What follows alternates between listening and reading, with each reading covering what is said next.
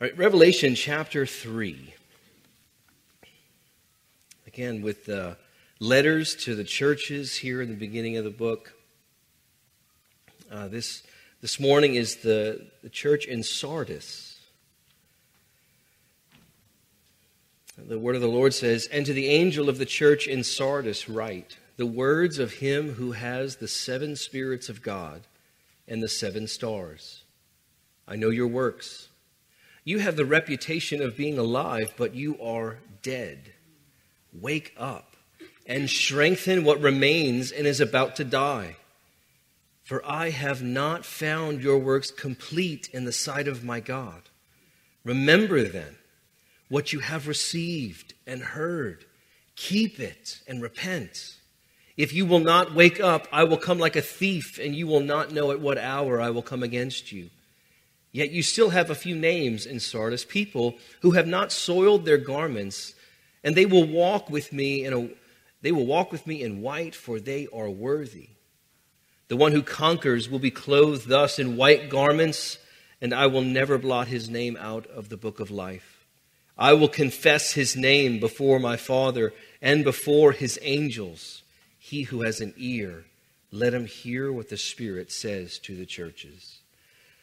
Holy Spirit, we want an ear this morning to know what exactly you want to communicate to us, how you want to revive what might be lagging, what might be lethargic in our spiritual lives.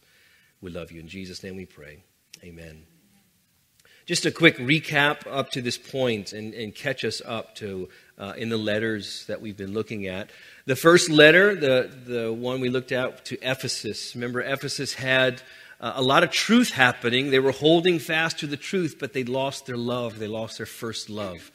Jesus wants them to come back. Remember why you're doing this. Remember why you love truth. It's because you love Jesus. And then the church in Smyrna, they stood strong amid persecution. They were faithful.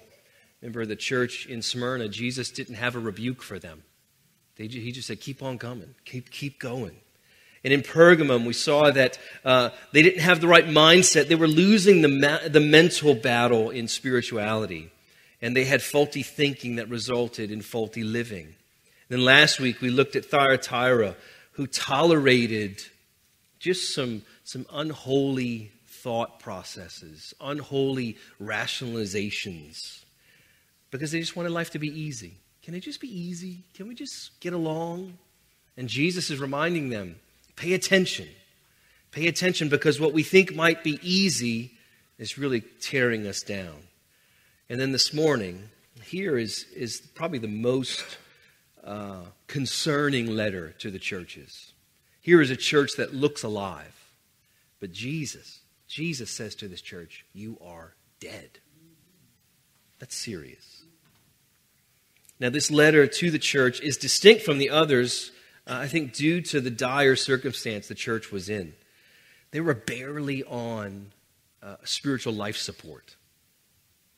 There was the appearance of life. Maybe there was a lot of commotion, a lot of activity happening. Maybe they were a church that was doing stuff. Maybe they were a well attended church that was doing stuff. You know, we can look around now and see what we might characterize as a dead church, and nobody's there. It's just dying. Everybody's leaving, and nobody's there.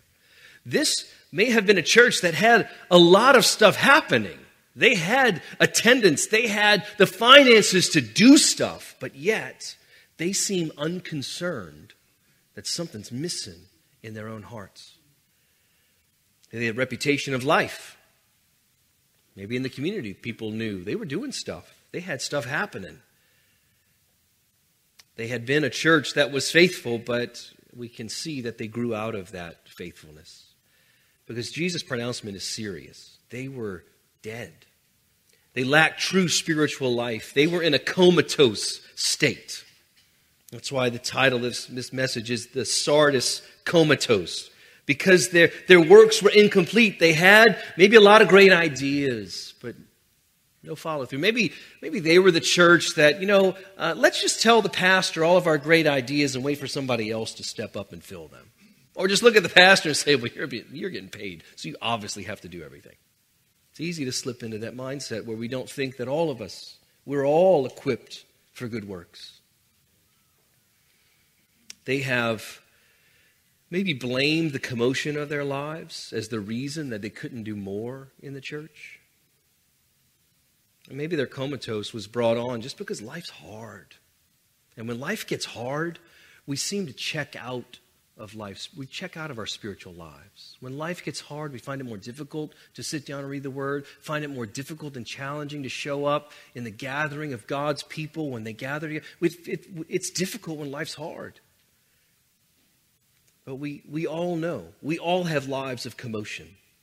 But the question is do we have an eternal content occurring in our lives? Are we reaping the resurrection life that we have in Christ? Are we, we seeing that show up in our lives as we interact with others, in our homes, in our workplaces, in the church?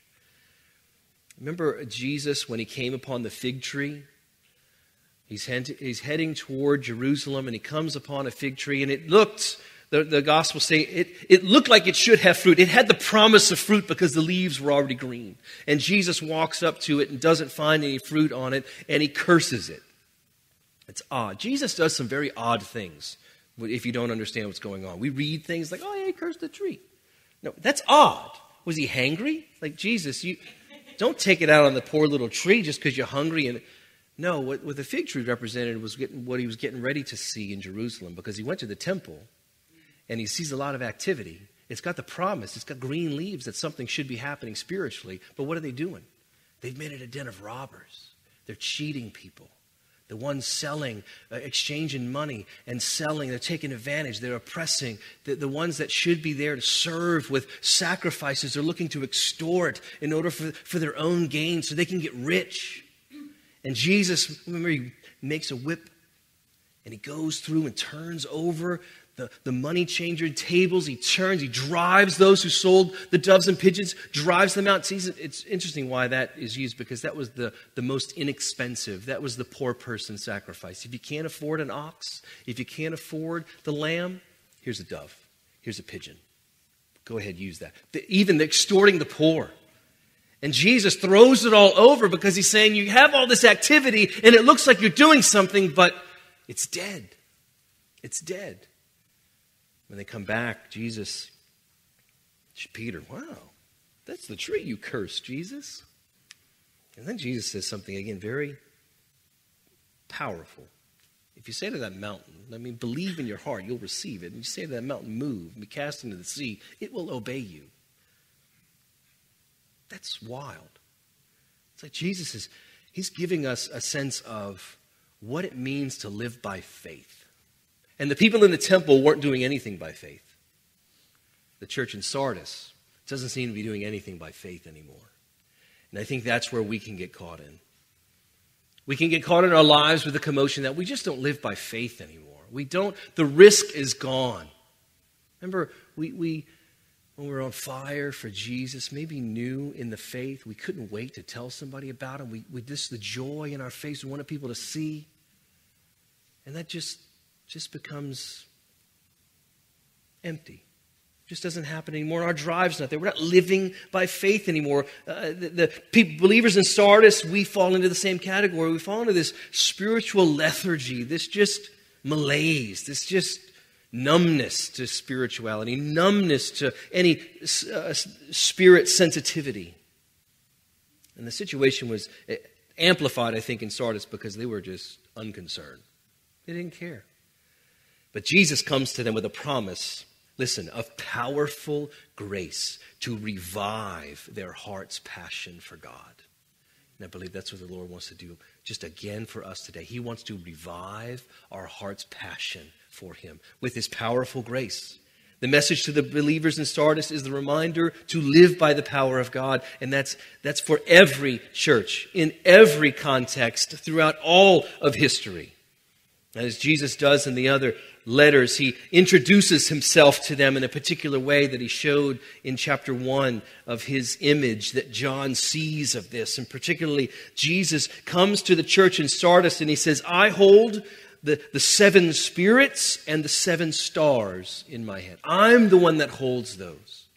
Now remember, a guiding principle when it comes to numbers in Revelation quality is more important than quantity.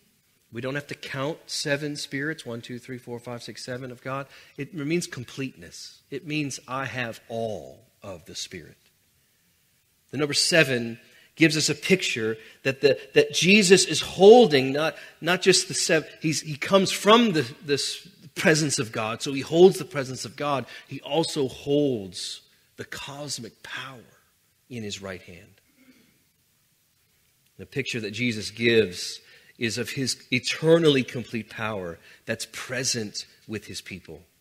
And look, it's the hand of God that brings the blessing and the security. The image of Jesus to teach the churches provides a clue as to what their struggle was. What were the people in Sardis struggling with?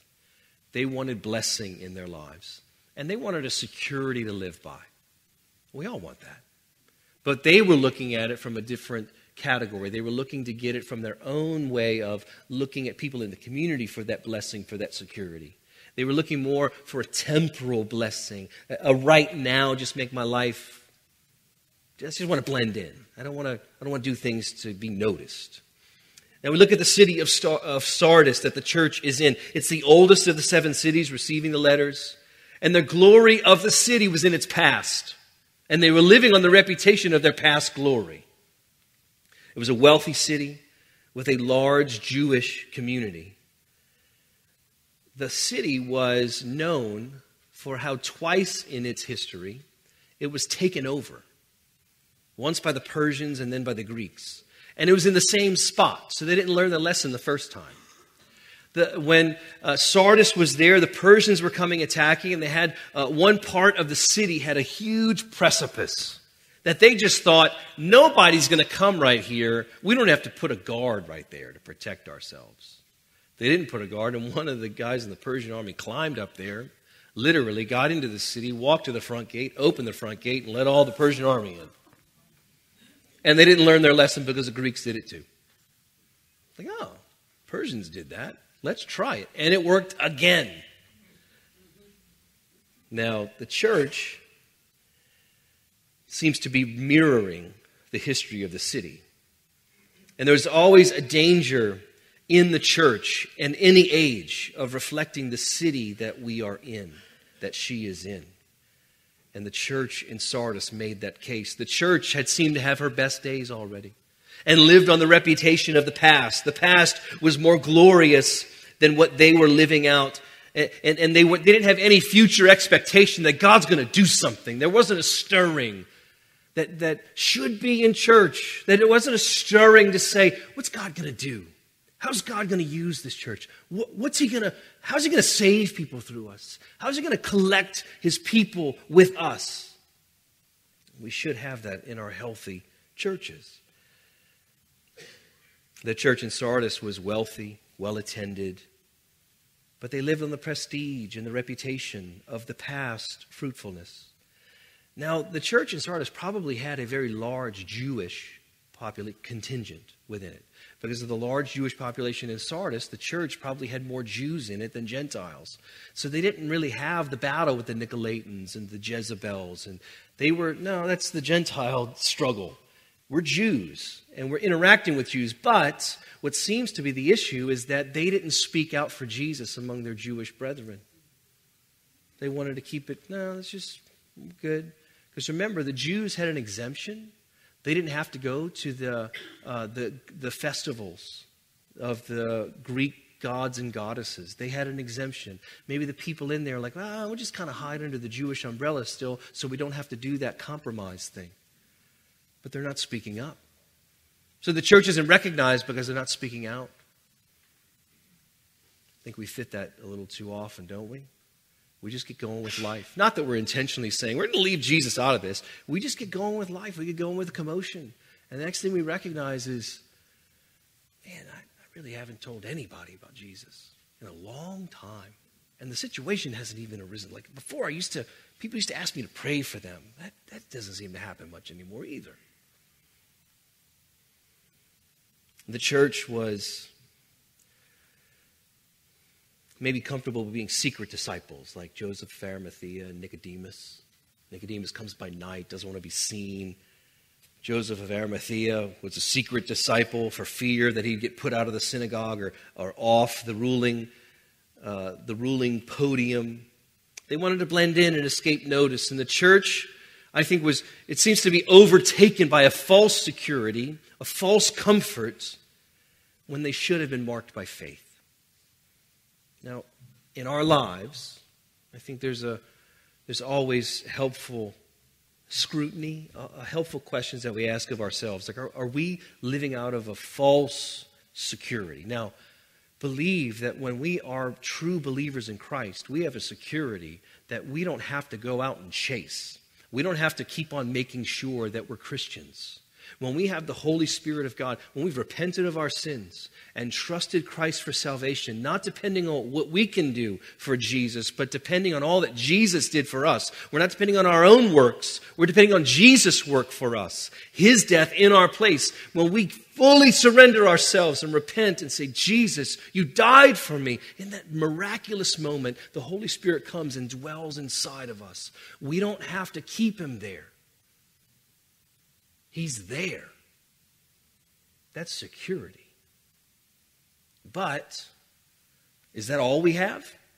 Are we living lives that are just simply, well, yeah, I got, I got the Holy Spirit inside of me.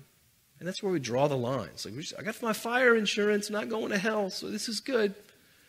But there's no active faith happening. There's no growth that looks like we're, we're, we're spending ourselves on God and we're living upon a God who is eternal and we're trusting in the living God. I think that's where we have to be careful. If we slip into a mindset that's all, it's just simply, it's just it's Jesus and me, that's all I need. And it's not critical or necessary to share our experience of Jesus with others. We can just kind of keep that to ourselves. Look, we're, we're in danger of a false sense of comfort and security when, and not living by faith, when, when our salvation loses its awe and its wonder. We are to be awed because Jesus is the King of Kings and he holds the seven spirits and the seven stars in his right hand. Jesus wants his church to be alive in faith. A church that is fearful of, of speaking up for Jesus' name will learn from this that Jesus won't speak their name either. Now, what we look at is uh, there comes a point, there's an encouragement that Jesus gives the churches, that what the church is doing well. Sardis is the only one that has no encouragement. That's eye opening. Jesus has no encouragement. As much as the other churches were struggling, Jesus had encouragement for them. I see what you're doing well. But here he says, I don't see anything right now. I know your works, and they're not good right. They're incomplete. Sardis wasn't contending for the gospel. They weren't living out gospel life, gospel faith.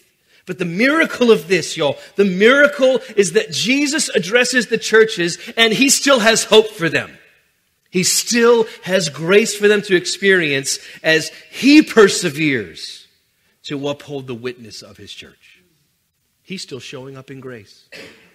And I love the fact that we can remind ourselves of that no matter where we are in our lives with Christ. He has grace for us. Because you know what? He wants to revive us, He wants us to live by the power of the Spirit. But he comes to the exhortation. There's a long rebuke here, but this is what the, the church needs to pay attention to. The church had works, just not the right ones. They had the works, but not the gospel substance that keeps everything together and vibrant. They settled maybe for an image of life that had no gospel power. They had a personal faith without a public expression.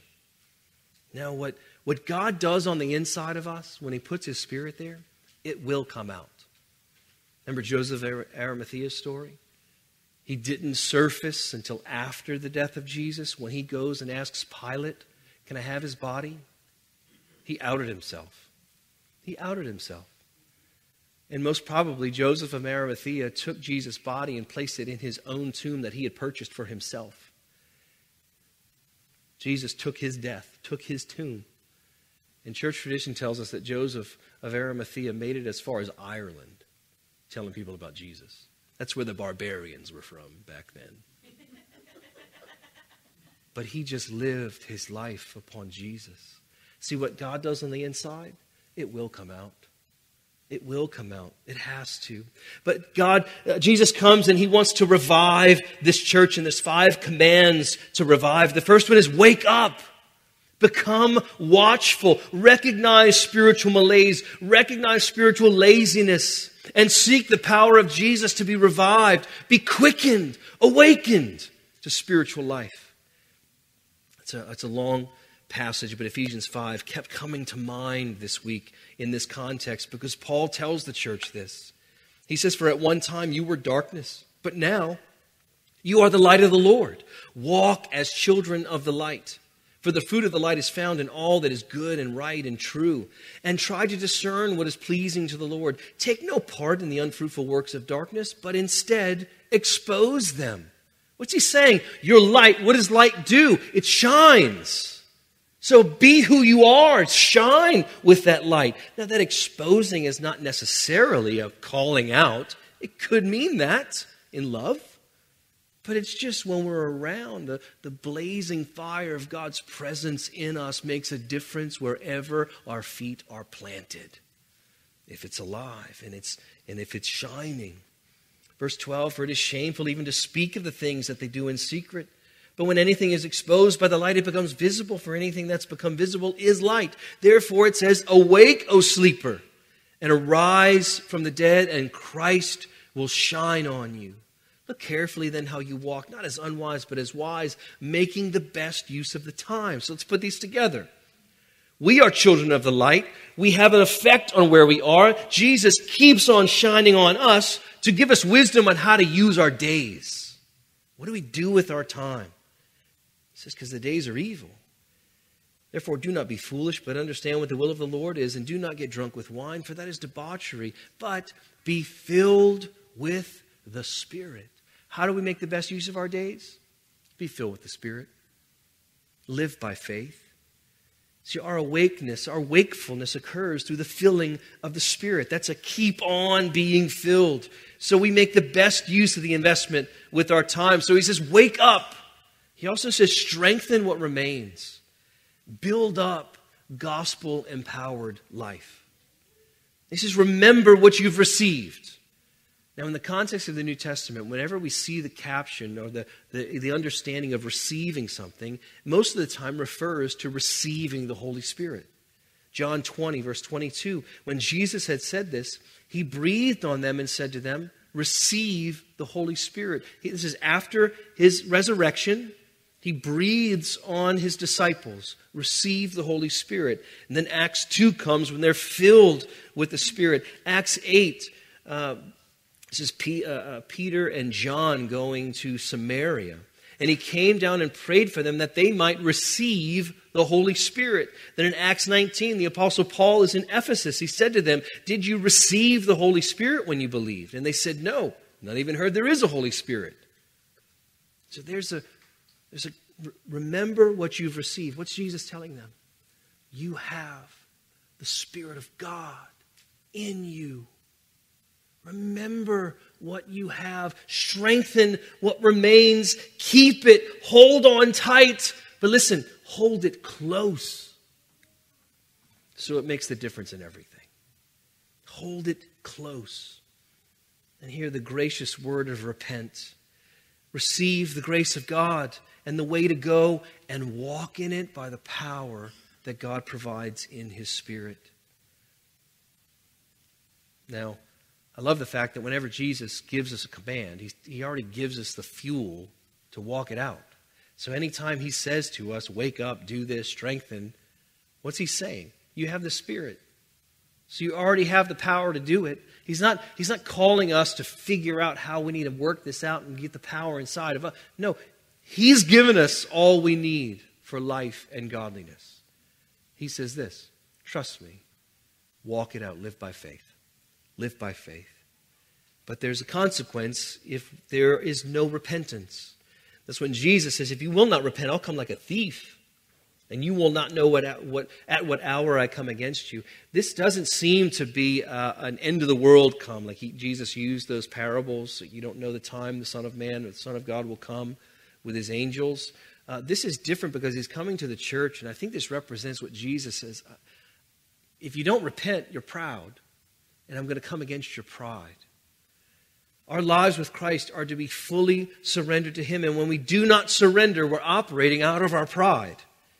Jesus comes like a thief to oppose our pride. He comes at times we don't expect. He will protect us in James 4, verse 6, but He gives more grace. Therefore, it says, God opposes the proud, but gives grace to the humble. Now, what I love about that is He gives more grace for us to be humbled than to walk in our pride. In Job 33, um, oh, the guy's name escapes me now who said this. It was the fourth. He had, remember, Job had three friends. They're all telling him, It's got to be you, because God's too holy to do this without cause. So you, you're the cause of why all this calamity has happened to you. Job's saying, Don't agree with you. You think you're smart, but I don't think you're smart. If I had if I had an arbiter, he said, if I had somebody in between me and God, then I could be able to have an audience with God to ask him why. Well, the fourth friend, who was the youngest, he comes up and says, You know, I was quiet because I was waiting for you three to have a solution for Job. Y'all don't have a solution, so now I'm speaking up. He says this For God speaks in one way, and he's saying this to Job and his friends God speaks in one way, and in two, though man does not perceive it. In a dream and a vision of the night, when deep sleep falls on men while they slumber on their beds, then he opens the ears of men and terrifies them with warnings that he may turn man aside from his deed and conceal pride from a man. You know what? I think God keeps us from proud moments more than we can ever realize. Because given up, give it, just given to our own faculties, given to our own way of thinking, we're just selfish people. We're selfish. And we get annoyed when other people aren't geared toward us and looking to comfort us or give us more control or more significance. And God comes to us hey, I'm, not going to let you walk in your pride because I want you to walk by faith. And then Jesus gives a glorious promise to this church. Look, this is grace showing up. Even though you're dead, my grace is powerful enough to show up and revive you. God's always in the business of reviving dead things. And so, no matter what we think is dead in our lives, He's in the business of reviving it. He's in the business of having His resurrection life touch those affected things in our lives, those relationships, those, those uh, thoughts. And He wants us to walk in freedom, He wants us to walk as conquerors.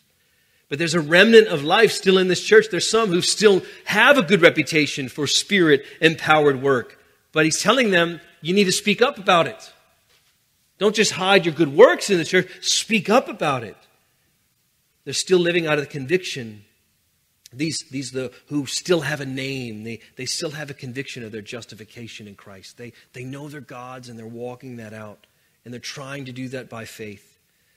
He says to them, You are the ones that have not had your garments soiled, but you will walk in me with white for you are worthy.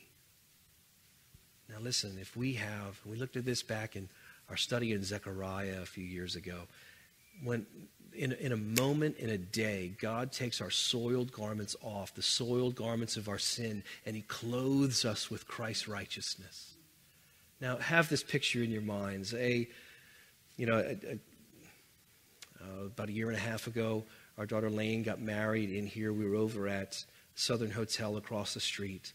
And when we were coming across, it was like I had one of the proudest dad moments of my life because I just walked in the middle of the street and stopped everybody. I'm stopping everybody, and my because this is my family. Watch out; these are all my girls who are coming across the street, and we walked. But Lane, it would have been inappropriate for her with her wedding dress just to kind of sweep it across the street as she's going. What did she do? She picked it up.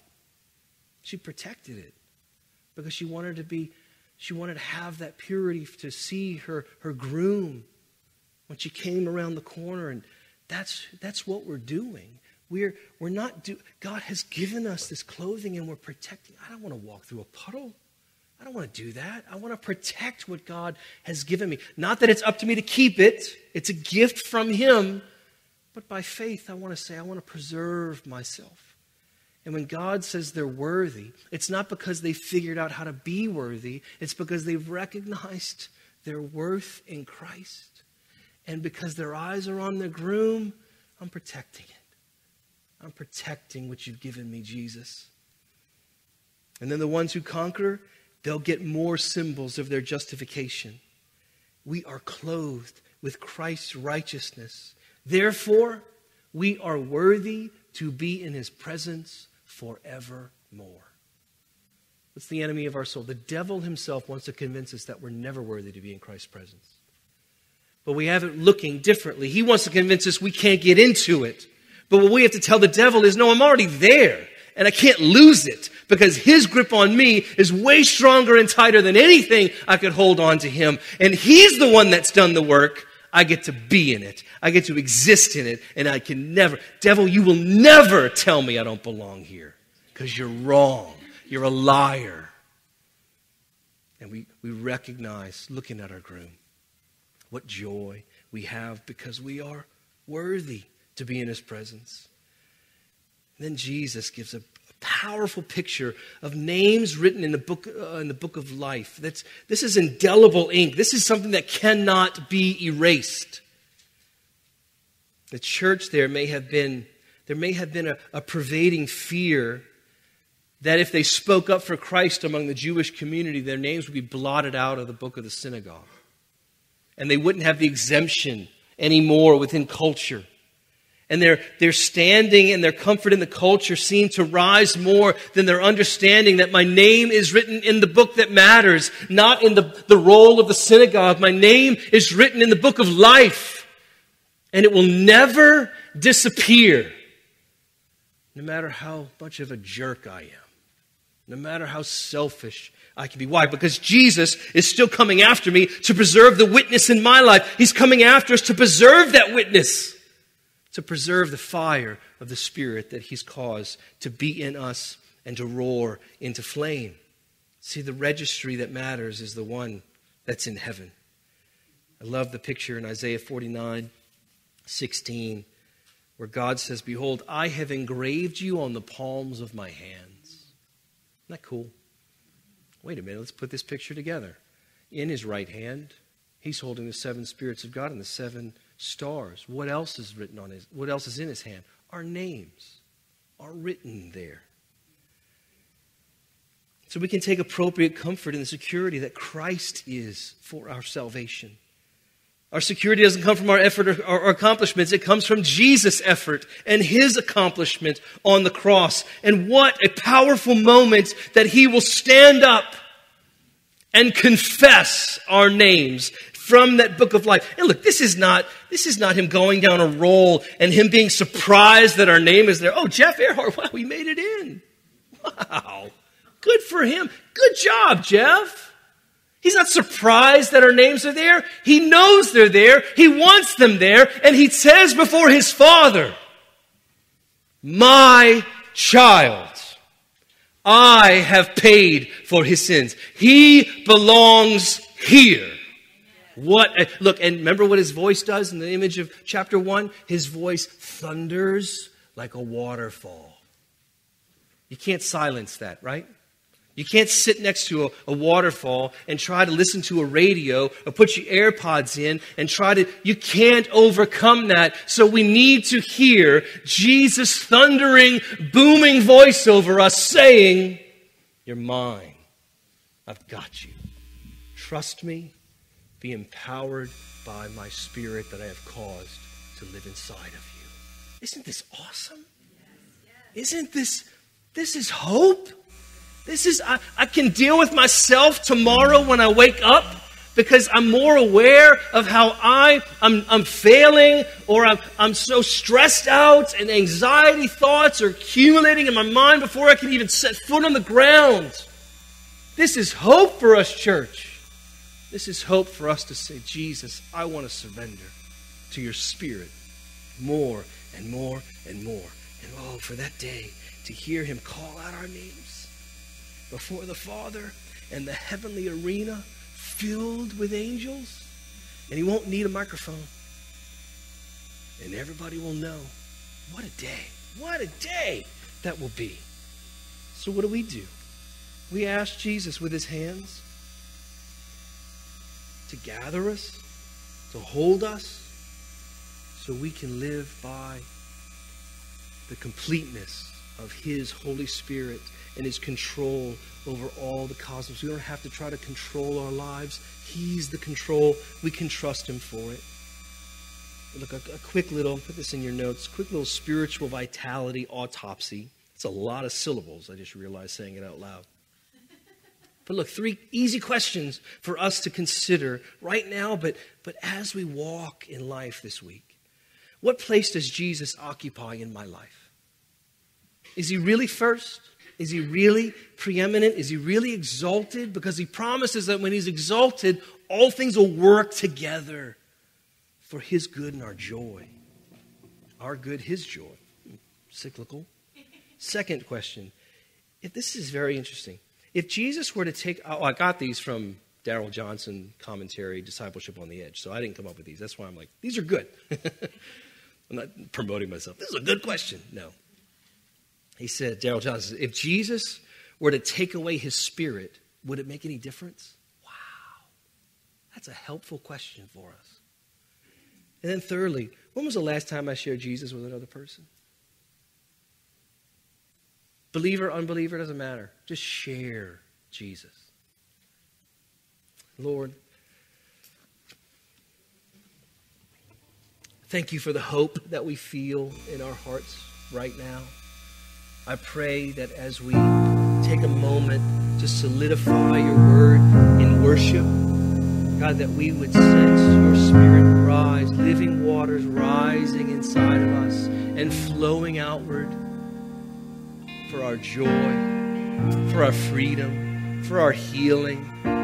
God, we need that. We desire it. We long for it. We don't want to do another thing in our own self sufficiency or, or trusting in ourselves. We want to trust in you. Jesus, we want to live by faith. We can only live by faith when, when you are the object of our focus and you capture our gaze.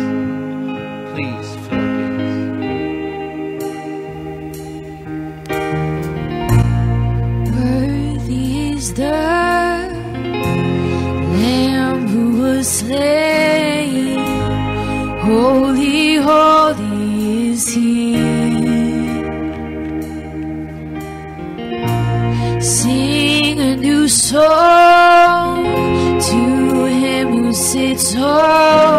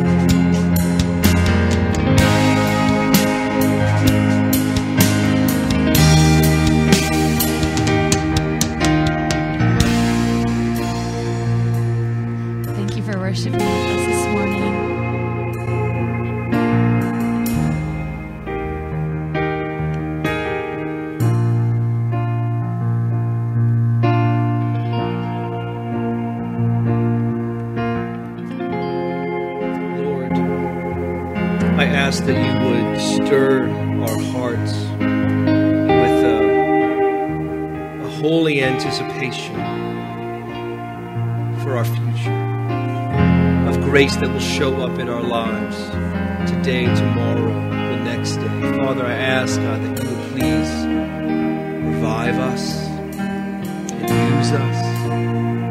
And may we experience the joy of heaven as we see lost coming to Christ, as we see wandering sheep find a home, God, would you use us, us in our workplaces, in our homes, in our neighborhoods? Would you use us in our extended family? When it seems so hard, God, will you use us, please? Here we are. Send us. Send us.